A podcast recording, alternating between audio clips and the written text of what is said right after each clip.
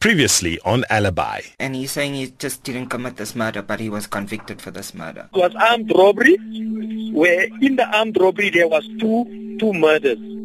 It's like I just want to go on and live my life and put all this this chapter. It's a part of my life that I just want to put behind me. I will send the things either with my brother or so, then you can arrange with him to get everything. Just as a warning, there are some graphic violent descriptions in this episode and we advise if you have children or sensitive listeners to be aware of such material.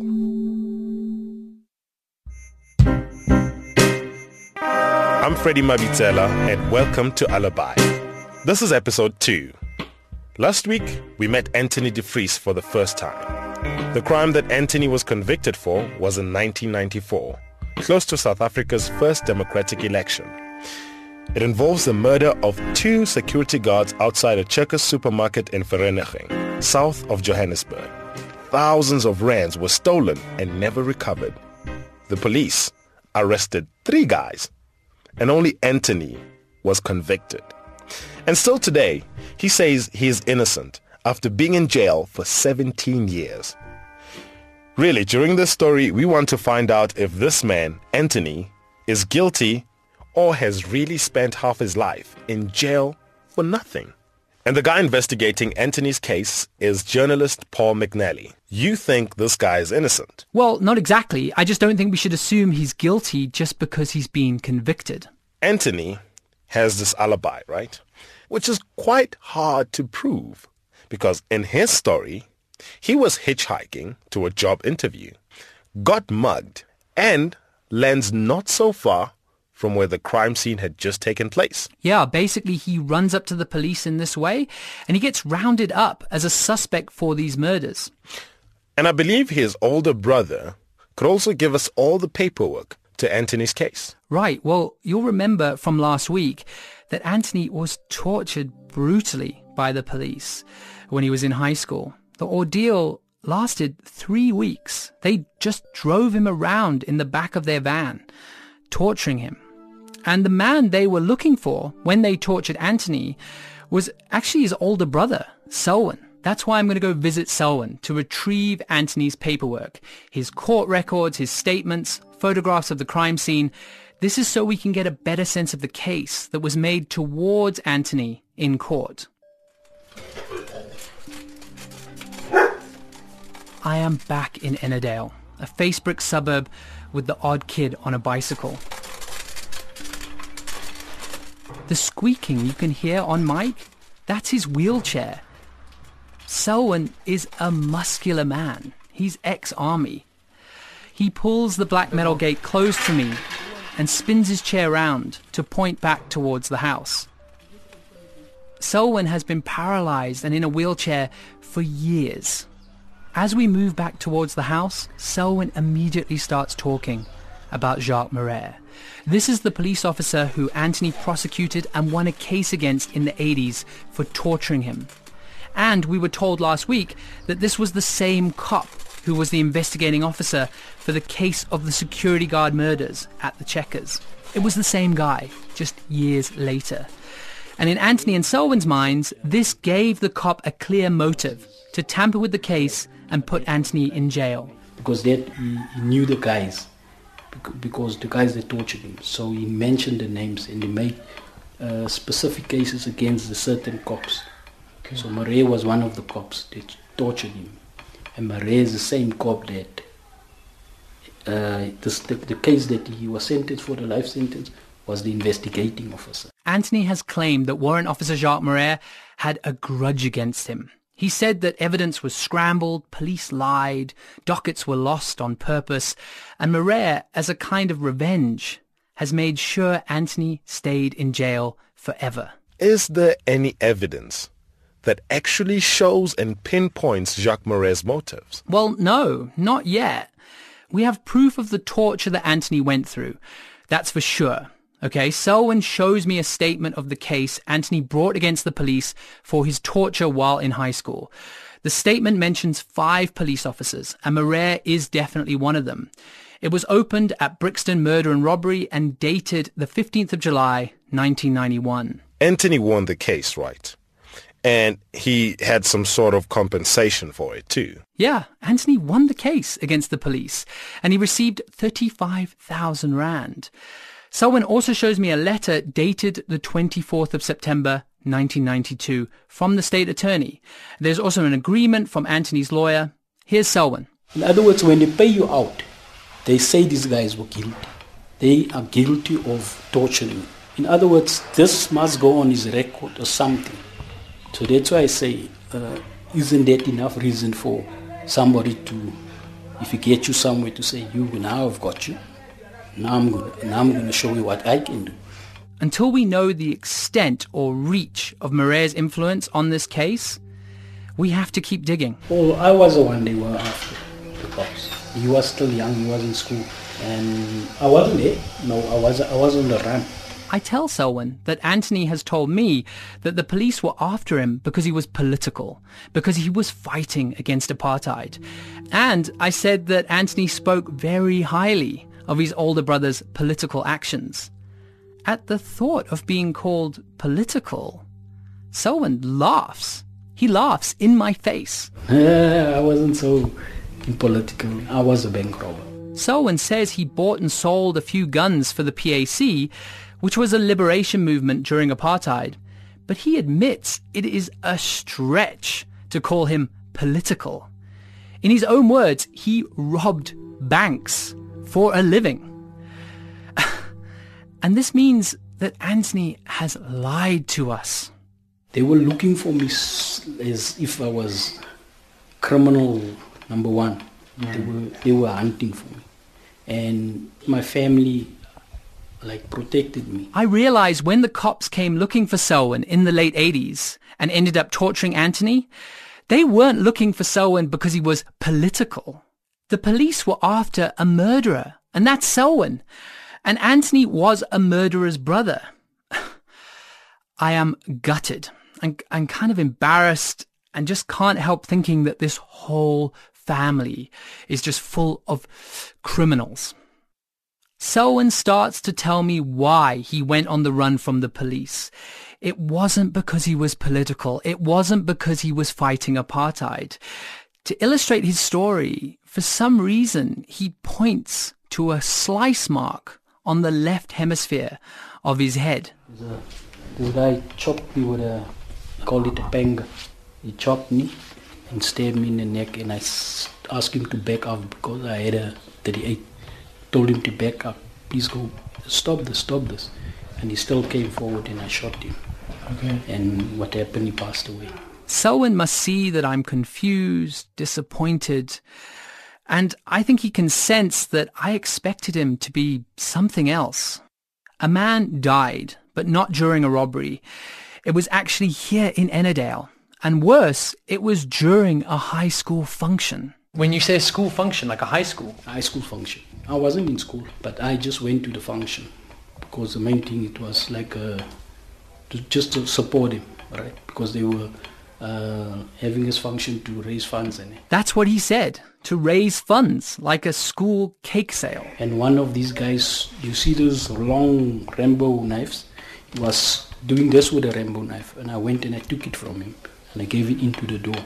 He came with a panga, the guy that I took the knife from, and he hit me up. And him and his brothers came now to attack me. And so I they hit you with the panga because you took his panga away? Yeah. I took it. I took one away, and they had another one. Okay. So he chopped me, and I shot him, and the guy passed away, and the cops were after me for that and for the bank robbery. This is why Selwyn wasn't around. This is why they took Anthony instead. Selwyn left this man dead at a high school function and went on the run. It was during this period that Anthony was tortured. Did you ever talk to him about did he ever talk about what had happened with the police in those three weeks? You see, you see the main thing is, come to think of it, we never, never talked about it. The only thing that he told me about it, he was locked up and he was tortured, and we never went in deep into what happened, what happened in it. The police finally caught up with Selwyn on August the 21st, 1990. and their meeting erupted into an incredible shootout. Because I was shot in 90, 1990. I was shot by the cops and I landed in a wheelchair. I'm sorry. It's okay. The shootout left Selwyn paralyzed from the waist down, and his injuries were too severe for him to go to jail, so he went under police guard to hospital. Meanwhile, Anthony was out of school, still traumatized from his torture, and yet he was really trying to help his brother. He would visit Selwyn in hospital and just try to keep him company. He was trying to help me with my situation and Yeah. and I asked him to bring me a gun. And he said no he won't do it. Because I wanted to commit suicide. Wow. So if you don't have legs because losing your legs I think that is the most important thing in a man's life. So there was a point when Anthony was coming to hospital to visit Selwyn when Selwyn asked Anthony to bring him a gun so he could die in a vicious shootout with the police. For Selwyn, it was a suicide mission. He wanted out. My idea was there was a cop sitting here, and I and in my mind I said I'm going to call him. If my brother will bring me the gun, I'm going to shoot him, and I'm going to shoot him. Take the guns, then I'm going to go outside. This is while you're in hospital. While I was, in, that's what I thought. Yeah. It's going to be the best suicide. I have a shootout with him and die for once. And despite Selwyn's insistence and anger, Anthony refused his older brother's wishes. He never, when he came and visit me in hospital, uh, the bed is like this. He used to stand there, at the end of the bed, because he couldn't stand next to me because I would throw him or hit him, because I asked him to do something for me and he didn't want to do it. And really, hearing this part of the story softens me towards Anthony. It makes me think that the brothers, Anthony and Selwyn, they care about each other, but they're not the same. And just because Selwyn was a bank robber, that does not mean Anthony was a criminal as well. Are you glad that he didn't bring you the gun? I met the most nicest, beautiful woman in my life. Got a son, got a grandchild. Accepted the Lord and Savior, Jesus Christ in my life. Yeah. So even in this wheelchair, life is going on. Instead of staging a shootout, the way Selwyn got away from police guard while in hospital was he had a medical emergency. And then they thought I'm gonna die. So they released me to my mother because I had a very big uh, bed sore. Selwyn was close to death, and his family, they nursed him back to health. I was found guilty of uh, culpable homicide and unlicensed firearm. And I paid, I paid a. So that's it. I suddenly feel that Selwyn really wants me to know the extent and the lasting damage that these torturers have done to him, physically and emotionally. There was one friend of mine. He was a cop. I can't say he's a friend. He's uh, somebody that I know, and he used to work at Brixton. And always when he talk, he was, he's an Indian guy. Always when he talk and he talk like when he start talking about how they used to shock people, then they used to tell him, stop this, because it's pain that starts all over again. It's something that you your mind reflect back to. Yeah. This guy is bragging about this. As Selwyn and I sit across from each other in his lounge, he suddenly wants to explain to me where he's coming from. He shifts higher in his chair and says years before he was shot, he was arrested for, you know, another bank job.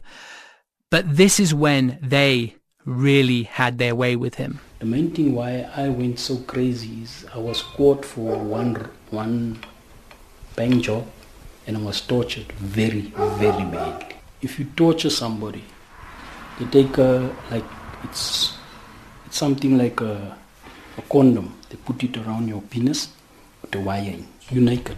Take a tube, your hands are fastened, this leg is loose, this leg is fastened on the chair. Mm-hmm. Then they pull it and they throw water on it. Then they shock you. Then they choke you. In other words, you can't breathe. So the shock and the breathe, you want air. So they shock your penis. They shock you, they shock you. And they say you must this leg, you must eat like this and say whether you're gonna talk. Yeah. And if you don't talk, they keep on shocking. I passed out like it. I passed out. I wet myself. I myself. They did it over and over and over again. And that's why I say if you talk about, if somebody can do that to somebody else, even if you pass out and they go on, what kind of a person is he? Anthony has been understandably reluctant to tell me about what his torture has done to him. But hearing his brother's account on what they did to him gives me a pretty good idea. And it turns our conversation back to Anthony. Once we're talking about Anthony, Selwyn brings out all the paperwork. Is it from more from 94? It's every uh, Everything you got. everything. Uh, everything is there. The whole his whole case dingus is there. There are several large bound dossiers, all in plastic shopping bags. This is Anthony's case, in paper form. Selwyn squirms at a picture of one of the dead security guards. Jeez, is that one of the guys who was shot? He was shot. I don't like to look at pictures like that. Now, I admit the picture is gruesome. The guard's face is mutilated, and blood has dyed his bushy beard red. But I find Selwyn's discomfort quite surprising, considering how he boasted just a few moments ago about his violent past. He was telling me about how he shot a man. Still, his squirming is sincere. Because that's what Anthony was uh, jailed for, wasn't it? Was cash in transit as well. Yeah, it was a cash, cash in transit uh, robbery. I think because of his criminal family, there is this urge for people around Anthony to paint him as being so saintly. And it comes across as disingenuous. It makes it worse. Is that why they suspected him? Because you'd had a history of that. No, that was no, no, no. You see, but I think so. Yeah, could be. Could be. Because he was never involved in anything like Uh, Anthony was never involved in any any armed robbery. Selwyn keeps digging through the bags of paperwork and flicking to various photos to show me. We rummage through the documents and open up one of the dossiers on a photo of Anthony as a young man, just as he's being arrested. See, here's Anthony. Whoa. What is? Can you describe that? Is that him? That's him. Yeah. But where? What? Where's? What's all the blood from? So he, but I mean, so he's he's got his face is covered in blood. yeah. In the photo, Anthony has black, well-kept curls and is completely covered in blood. It is like he has been painted red. I don't know whether it was hit by the cops. Oh, this is not nice. So they found him and he, and he had this blood on him. He was either hit by the cops or he was in a robbery. I'm not sure. That's why I say uh, you have to speak to him because I don't know whether he was hit by the cops or whether he was was dead due to the the robbery incident. So that's why we have to speak to him. According to Anthony, the blood on his face in the photo was his own from being assaulted with a bottle during the mugging and being hit by the police at the scene. Now, this makes sense according to his story. Selwyn then passes me a photo of the dark blue BMW 5 Series sedan. The BMW has clearly been in a crash, and it is a twist of metal. Selwyn tells me that Anthony was convicted as the driver of this dark blue BMW. And according to the police, it was involved somehow in this murder and robbery. So the court found that the BMW was involved in the crime and Anthony was driving the car. Exactly, right. He's the driver of the BMW. That's the state's story. Here's me speaking to Anthony. The BMW that you see there is a car that they say that the guys were supposed supposedly traveled in. Guys from the from the armed robbery. The crashed BMW, Anthony says he had never seen, up to the point when he was photographed standing right next to it. The statements by the police at trial said that Anthony was spotted driving the BMW. The police said that they tried to pull the BMW over and it sped off, crashed into a truck spectacularly, and then the driver fled from the wreckage on foot. There is a photo among the paperwork of the inside of the BMW. The photo is grainy as it was taken on film before digital, and the shot is specifically of the BMW's dashboard. And the dashboard is covered in something that looks like blood. It looks like the driver has bled all over the inside of the car.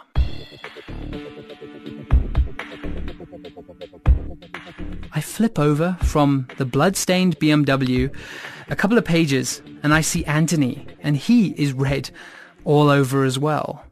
Now, this is not conclusive by any means, but I have to say, I feel like it does not look good, especially with the photos right next to each other. It makes me sick thinking how to tackle each side of this story and sicker looking at all the blood on these photos. I need more info on how the BMW was involved in the crime, and this hopefully will lead to more evidence on Anthony's injuries. As I follow Selwyn out of his house and across his driveway, he explains to me how I should think about making a movie of his life. So how would you open your movie? What's the opening I scene? now I'll go back to my childhood where I grew up. You see, uh, when we grew up, uh, we didn't grow up with everything in our lives. My father was a very strict guy. He was very strict. I never stole anything until the age of 21. Yeah. The first thing I stole was helping somebody to steal something out of somebody else's yard. I went and helped these guys steal that thing. And that was the first thing I saw in my life. And after that, oh, Did you get caught for that though? no, I was never caught for it. Because I didn't steal it, those guys stole it. I Yeah. just helped them. But the main thing, my father brought us up that he always used to tell us, if you steal anything, I'll burn your hands on the on the on, a- on a fire, on a, uh, the plate of a stove. Yeah. I'll burn your hands. So don't ever steal something. And that's the way we, we grew up. We hated people that goes to prison and guys that rape people. We hated people like that. We hated criminals. Yeah. And I became one of the worst. That's why I say it's life. Now, we've learned a couple of things in uh, the past two episodes. One of the things that we've learned is that Selwyn was a bank robber, which now taints Anthony's reputation. Yeah, it does, if you look at it in that way. But perhaps look at the fact that Anthony didn't bring his brother a gun while he was in hospital. Now, surely that makes us realize that we have to be careful when judging people just because of their relatives. But we also have to consider the fact that Anthony lied to us. Yeah, Anthony definitely lied to us. And I feel that this fact is going to taint this story, well, until it ends. Anthony told us that Selwyn was political, that he worked against apartheid. And that's why the cops were after him. And this wasn't true. It wasn't true at all. What do you think about Anthony being the driver of the BMW? Well, okay. It doesn't look as good for Anthony as it did at the end of last week's episode. The important thing to remember at this point is nothing conclusive is linking Anthony to the BMW. And we still don't know how or to what extent even the BMW was involved with the murder of the security guards. So what can we expect in the next episode of Alibi? I have to visit the murder scene. I have to investigate the Checkers where these men died. And also I need to confront Anthony over why he lied to us. If we don't get that answer, we, we can't go anywhere from here. All this is in the next episode of Alibi, so don't miss it. You've been listening to Alibi. This is the show that will investigate a single criminal case over eight weeks. I'm Freddy Mabitsela, and Alibi is investigated, produced, and written by Paul McNally. It is brought to you by the Wits Justice Project, Wits Radio Academy, and is part of the Citizen Justice Network. Editorial oversight was given by Franz Kruger and Nooshin Erfani. Extra scripting and production by Elna Schutz. Mixed by Kutlwano Serame. Additional editorial help by Gavin Haynes, Tom McNally, and Kyla Herrmannsen. We are based in Johannesburg, South Africa. You can find our podcast on alibi.org.za or on iTunes. Join us next week for episode 3 of Alibi, the show that will investigate a single criminal case over 8 weeks. Next time on Alibi, Paul seeks some advice on Anthony's lie. The people you're dealing with are behind bars, but he has to be very careful of what he tells you and how much he discloses to you and the manner in which he discloses it to you because uh, he's manipulating you in, in, in some way.